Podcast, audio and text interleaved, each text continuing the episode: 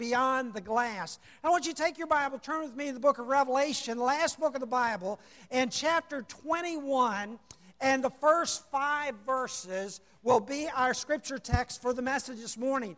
Now, I'll warn you in advance, during the next six weeks, we're going to look at a ton of scripture. Uh, I would encourage you to bring along uh, a notepad or have the section in the program open so uh, you can take down some notes because we're going to be uh, throwing a lot of information at you about what Scripture has to say about what heaven is uh, going to be like. And uh, I, I would just encourage you to have your Bible with you. We're going to be looking at a lot of Scripture turn to those that you can find, those that you can't find. Uh, that's okay. Use your table of contents and uh, we will just uh, jump in and study what the Word has to say about life beyond the glass. Let's read together Revelation chapter 21 and verse 1 through 5. John says, Then I saw a new heaven and a new earth. For the first heaven and the first earth had passed away, and there was no longer any sea. And I saw the holy city, the new Jerusalem, coming down out of heaven from God, prepared as a bride beautifully dressed for her husband. And I heard a loud voice from the throne saying, Now the dwelling of God is with men, and he will live with them, and they will be his people, and God himself will be with them and will be their God. And God will wipe away every tear from their eyes and there will be no more death or mourning or pain or, or crying or pain, for the old order of things has passed away. He who is seated on the throne said, I am making everything new. Then he said, Write this down, for these words are trustworthy and true.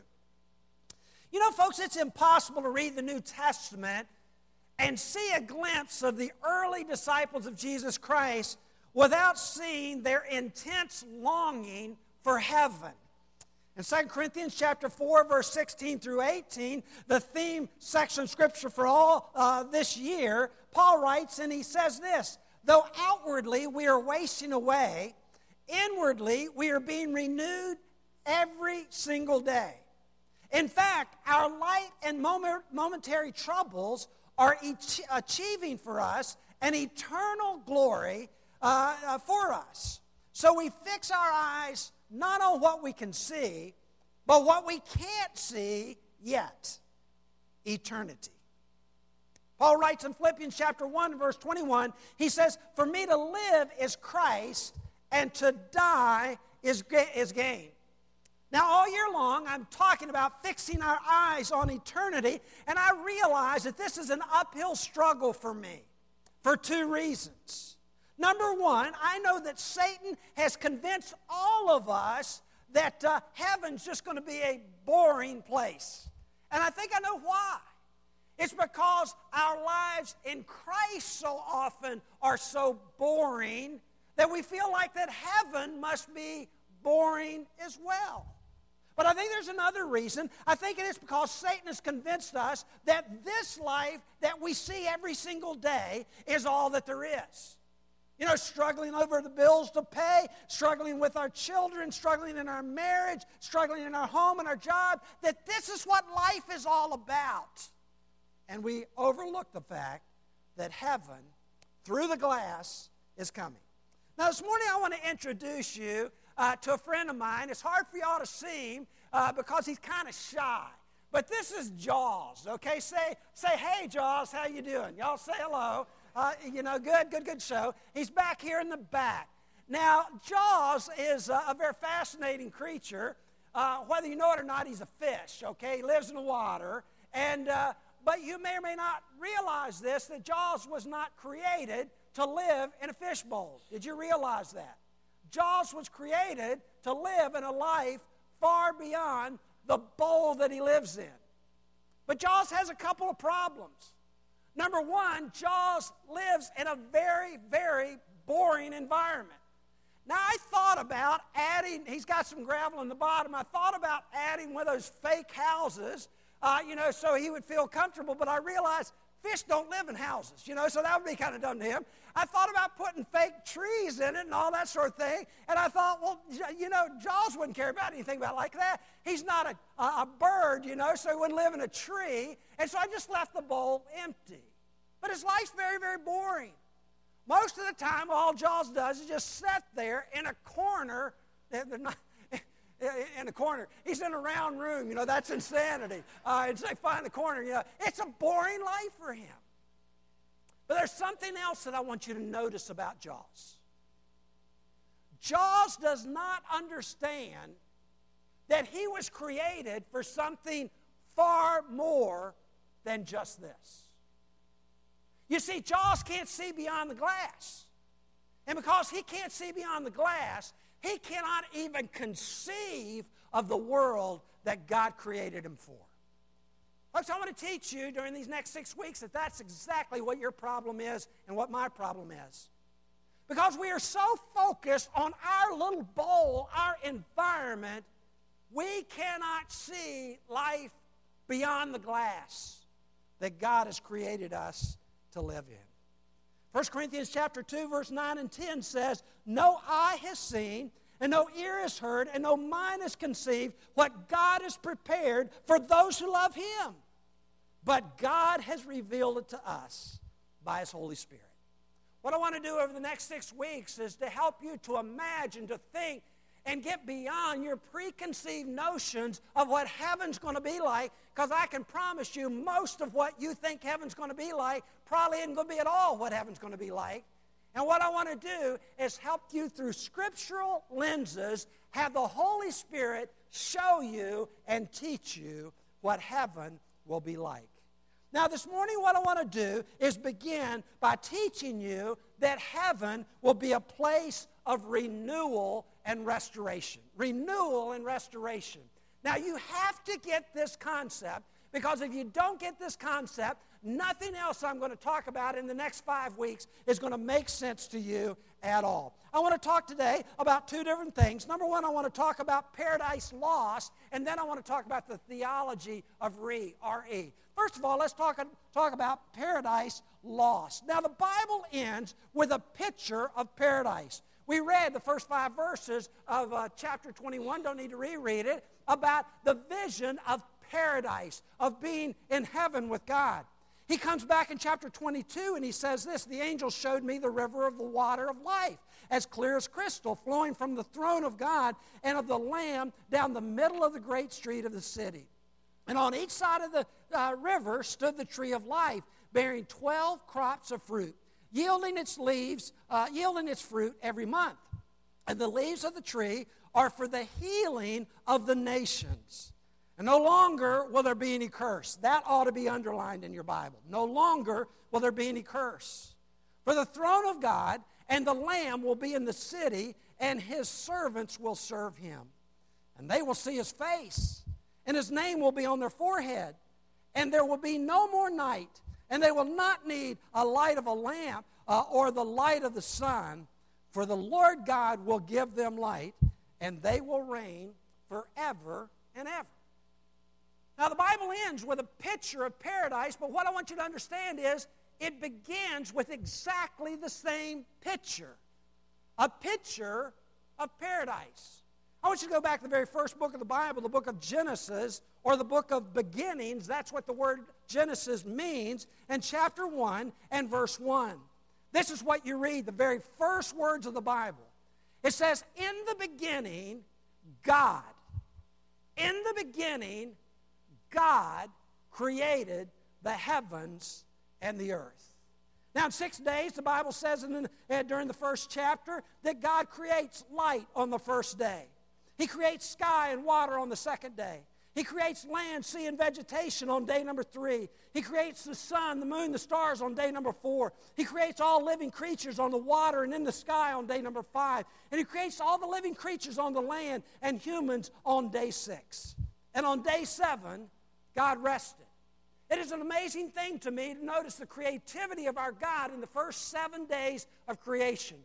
The other day, we happened to uh, have the opportunity to be in Baltimore uh, uh, to, to visit someone in the hospital at Johns Hopkins University. And we took a, a, part of the afternoon to go over to the National Aquarium. If you've ever been there or any major aquarium, you are amazed at the creativity of our God. You see, God didn't create just one fish, He created about a gazillion types of fish. And it's an amazing thing. Man, I stood in the room of jellyfish for it was, I mean, a long, long time, marveling over jellyfish. And you say, man, aren't jellyfish the thing you pick up on the beach and throw? Well, yeah, they're ugly on the beach, but man, in their own native environment, they are incredible. And God didn't just create one type, but many, many types. And that is an amazing thing for me to understand. Now, the Bible describes the place that the first human couple lived. In Genesis chapter 2 and verse 8 and 9, we read these words Genesis 2, 8 and 9. It says, The Lord God uh, planted a garden in the east uh, in Eden, and there he put man uh, that he had formed. And the Lord God made all kinds of trees, uh, to, uh, tree, uh, made all kinds of trees grow out of the ground, trees that were pleasing to the eye and good for food.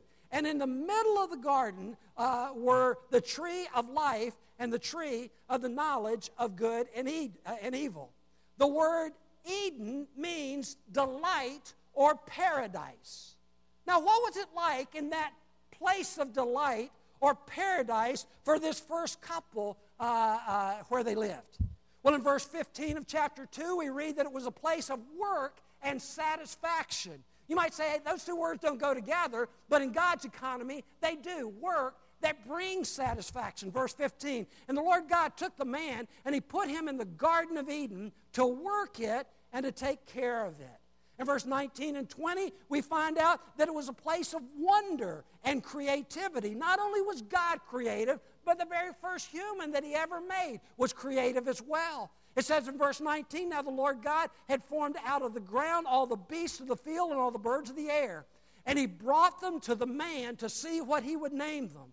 And whatever the man called each creature, that was his name. So the man gave names to all the livestock, the birds of the air, and all the beasts of the field. It was a place of work and satisfaction. It was a place of wonder and creativity, but it was also a place of relationship and of pleasure. Verse 22 uh, eh, through 25 uh, says this. It says, Then the Lord God made a woman from the rib that he had taken out of man, and he brought her to the man. And the man said, This is now bone of my bones and flesh of my flesh, and she will be called, be called woman, for she was taken out of man. For this reason, a man will leave his father and his mother and be united to his wife, and they will become one flesh. Watch this. And the man and his wife were both naked and they felt no shame. That's God's plan for a married couple intimacy and pleasure and delight. Now, in Genesis chapter 3, God introduces uh, his arch enemy, the, uh, the devil. That's Satan. Now, I want you to understand that Satan was not created an evil beast, but according to Ezekiel and, and Isaiah, he was created just as uh, one of the archangels of heaven, a glorious being, but because of his own pride, he said, I want to be just like God, and he fell and he was thrown to the earth. We read about that in those two passages of Scripture. This is what we read in chapter 3, verse 1. Now, the serpent was more crafty than any of the, uh, the wild animals the Lord God had made. And he said to the woman, Did God really say to you, You must not eat of the tree uh, uh, in the garden? And the woman said to the serpent, We may eat of the trees in the garden, but God did say, You must not eat of the tree that is in the middle of the garden. You must not touch it, or you will die. You will not surely die, the serpent said to the woman, for God knows that when you eat of it, your eyes will be opened, and you will become just like God, knowing good from evil. And when the woman saw the fruit of the tree that was good for food and pleasing to the eye and also desirable for gaining uh, wisdom, she took some of it and she ate it.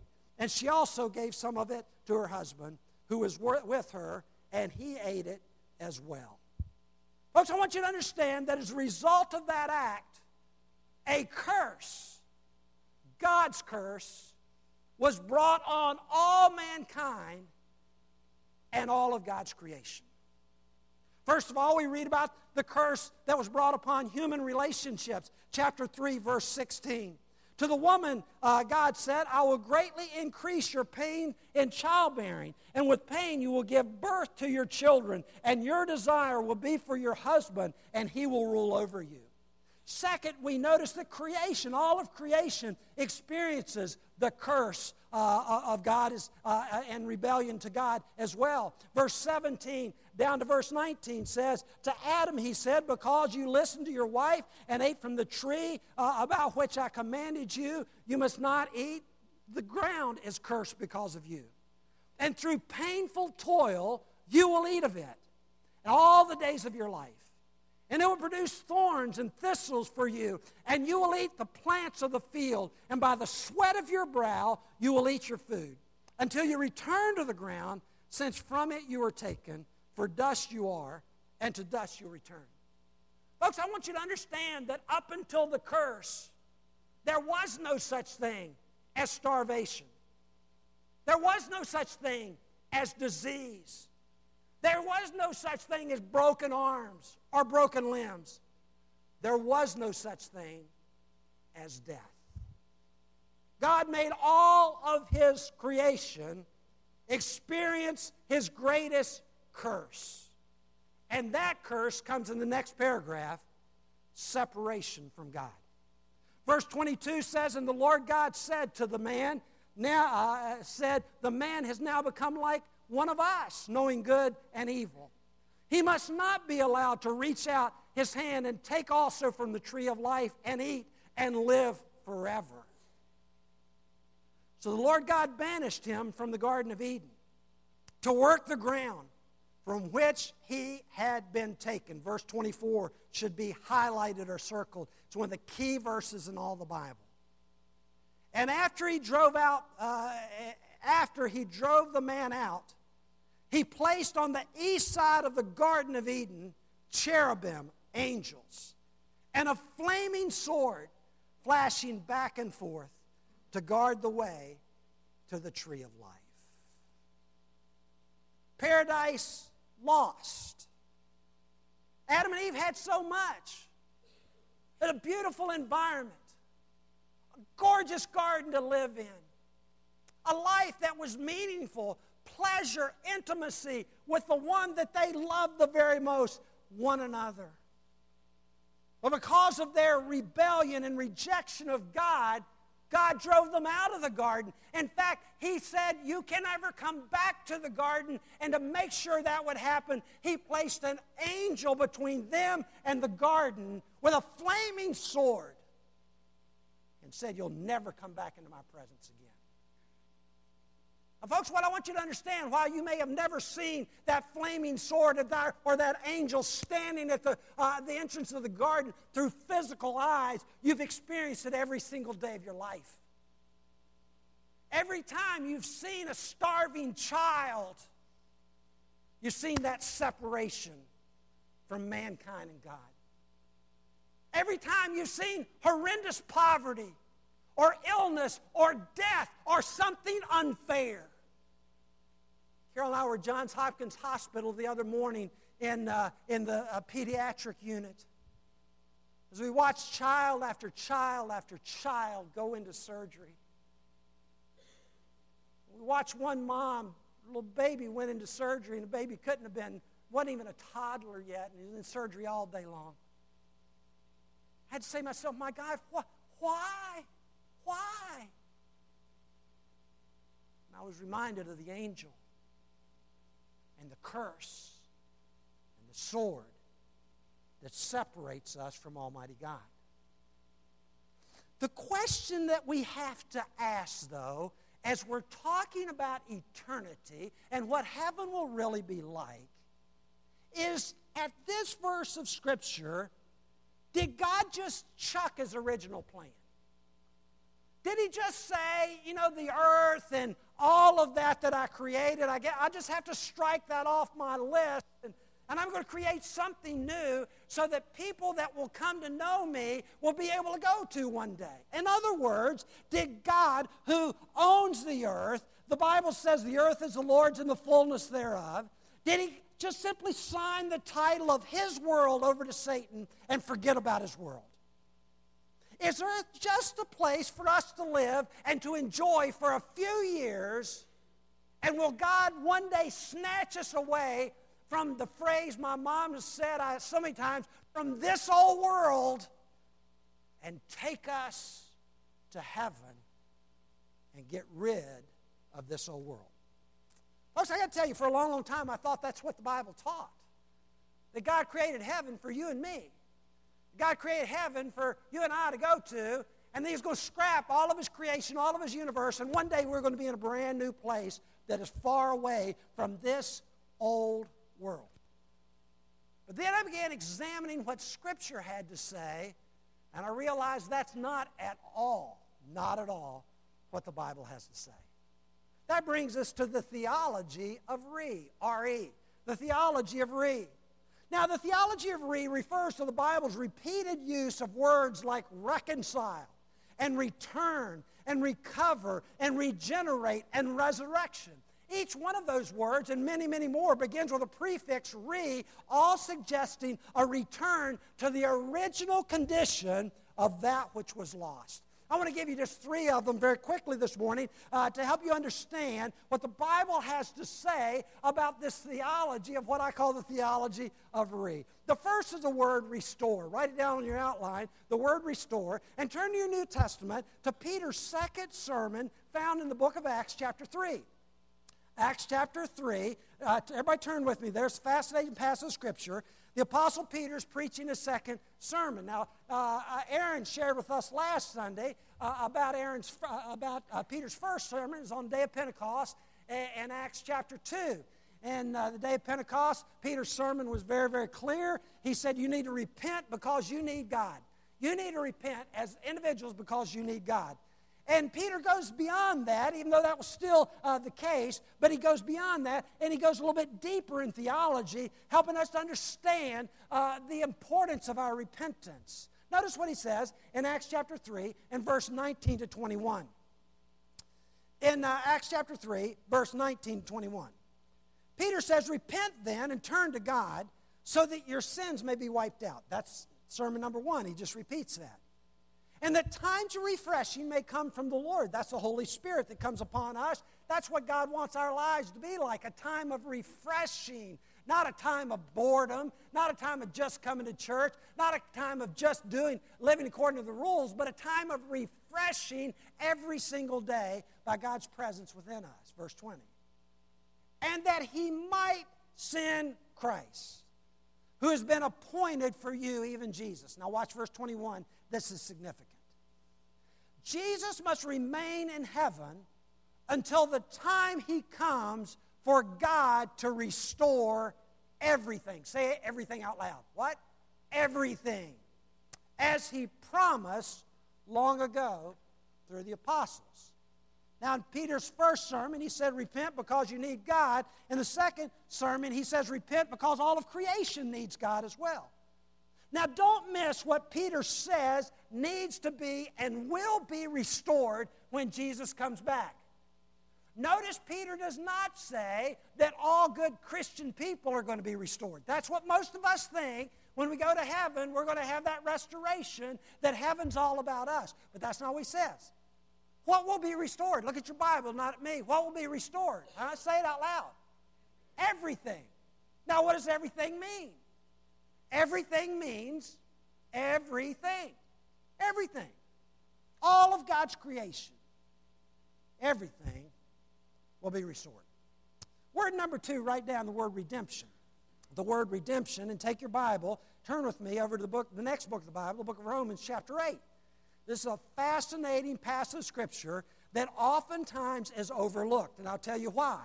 Because we so often think that life is about us that God is about us, that God is concerned only about us. But I want you to notice that redemption does not just have to do with you and I, but it has to do with all of creation. Now turn with me, read along, let's study together.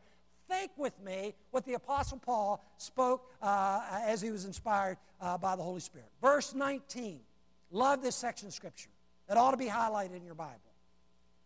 It says in verse 19, the creation waits in eager expectation for the sons of God to be revealed. Another R word, uh, re word. For the creation was subjected to frustration. Let me ask you, when was the creation subjected to frustration? Huh? We read about it. Garden of Eden, the curse. Remember that? Not by its own choice, but by the will of the one who subjected it. That's God. But watch this. In hope that cre- the creation itself will be liberated from its bondage to decay and brought into the glorious freedom of the children of God. He's talking about creation rocks, trees, animals, birds, all of creation, stars. Verse 22 we know that the whole creation has been groaning as in the pains of childbirth right up to the present time. Not only so, but we ourselves, who have the first fruits of the Spirit, groan inwardly as we wait eagerly for the adoption as the sons. The, say it out loud, the what? The redemption of our bodies. For in this hope we were saved. But hope that is seen is no hope at all. Who hopes for what he already has?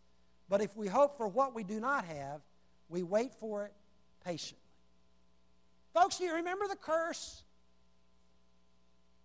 It wasn't just man and woman that were cursed. It was all of God's creation cursed. Before the curse, there was never any sickness. Before the creation, there was never any death. Before the creation, animals and plants did not decay. Before creation, life was life. You ever once stop to wonder what creation must think about, you know, mankind? After all, it was our choice that caused them to have the curse, right? You ever wonder what they thought about mankind? You ever wonder what creation thinks when a little baby or an older man dies or a lady? You ever wonder what creation thinks when starvation occurs around our world? Yeah, I, I, how many people watch the uh, tour, uh, the, the, the boat, the tour the cruise ship that came into Alabama the other night, and the folks getting off Oh, it was the worst experience of our lives. We had to eat tomato sandwiches. You know, it was awful. We had to, we had to go to the bathroom in a red bag and put it out in the hallway. You know what I want to say? Get life. Let me take you to Africa or, or, or, or uh, Haiti. And let me show you people don't just live on a cruise ship for a week in trouble, but live their entire lives like. You ever wonder what creation thinks about creation gone amok? You ever think creation thinks, you know, man, they deserve it. And another one's gone, boom, yeah, he deserved this. He caused all this mess to happen to me. Not according to the Bible. Watch this. The Bible says here that all creation groans and longs and looks forward to the day when Jesus will return and that the saved, the saints, will not be shown. You see, Paul says our redemption is what they're longing for. Why? I believe it's because all of creation can see what we can't see. All of creation understands, man, what it was created for. It was for the glory of God, not for their own selfish desires. Only us humans are so selfish to think that everything revolves around us and my pleasure and getting what I want. And all of creation looks with huge expectation beyond the glass and what life will be like when Jesus returns. Man, I want to blow your mind with this next idea that Scripture teaches so clearly, and that is renewal of all things. I want you to go back to Revelation chapter 21 where we started. We're going to read a passage of Scripture again that we read that you probably skipped over. You've probably never thought at length at all about this concept, but the Bible teaches it so clearly four different times. Uh, it mentions this specifically, and uh, dozens and dozens of times it alludes to it. Chapter 21, verse 1. It says, Then I saw, uh, the, the word is the word renewal, by the way. Then I saw a new heaven. Say that out loud. Then I saw what? A new heaven. Now, we all believe that. We all believe the heaven's out there one day, and we're going to sail off to heaven. We don't know where it is. We know it's going to be light, but it's going to be mystical and weird and strange and odd. Streets of gold and harps and, uh, you know, sitting on a cloud, uh, all of that stuff. That's what heaven's going to be like, right? Wrong, according to the Bible. Then I saw a new heaven and a what? Read it out loud. What? John doesn't say, I saw a new heaven coming down from heaven, from, God, but I saw a new heaven and a new earth. So that we did not mistake in this, mistake this. In verse 5, he comes back and he says, He was seated on the throne, said, I am making everything new. And he said, You write this down, for the words are trustworthy and they are true. God didn't say I saw just a new heaven. But I saw a new heaven and a new earth. Isaiah 65, verse 17 says, God says, I will create a new heaven and a new earth, and the former things will not be remembered anymore. Peter writes, and he says in 2 Peter chapter 3, verse 10 through 13, 2 Peter 3, 10 to 13, but the day of the Lord will come like a thief, and the heavens will disappear with a roar. That means they'll vanish, boom, vanish and the elements will be destroyed by fire, dissolved. And the earth and everything in it will be laid bare. It means burnt to the ground. But in keeping with his promise, we are looking forward to a new heaven and a new earth, the home of righteousness. Now, over the next five weeks, we're going to talk a whole lot more about the new heaven and the new earth and what life there is going to be like. And I hope you'll join me every single time uh, and for this mind bending uh, description of what the Bible has to say about what heaven's going to be like. By the way, uh, if there's a book that I would encourage you to buy, it would be Randy Alcorn's book, just simply titled Heaven. It is by far the best book on heaven. And by the way, uh, you're going to spend a long time there uh, if, you're, if you're a believer. Y'all know what it's going to be about, okay? Uh, so I'd highly recommend you grab that book and, uh, and, and study through that. But I want you to understand this in closing that only in our self centered minds would we think that God's only interested in us restoring us, redeeming us, renewing us. But, folks, that's not God's mind at all. Yeah, He wants to restore us, He wants to redeem us, He wants to renew us, He wants all of us to be in heaven with Him. But, folks, the Bible teaches over and over and over again that we are only a part of God's restoration process. And that God restores, redeems, and renews all of his creation in the new heaven and the new earth. The question we must ask now is the one we ask at the end of every one of my message. The phrase is, say it out loud with me, so what? I didn't hear you. So what? So what? All of this, what does it mean for me? I want to give you two words very very quickly, and then we're going to shut down this morning. The first word is the word shift. Shift. S H I F T. Shift. Folks, I want you to, through this whole process, I want you to shift your longings from the present earth to the new heavens and the new earth. What do I mean by that? I want you to shift your longing for happiness and that's what we think life is all about, isn't it? For me to be happy, I ought to be happy. This relationship isn't making me happy. I dump this relationship and I find another one. This church didn't make me happy. I dump this church and find me another one. This job didn't make me happy because life is about me being happy, right? Wrong. Life is about giving God glory, okay? And I want you to shift that in your mind. Make that huge shift. It's significant. I want you to shift uh, from your few years here to learning about the place you're going to spend eternity. Because, folks, you're either going to spend eternity in heaven or hell, one place or the other.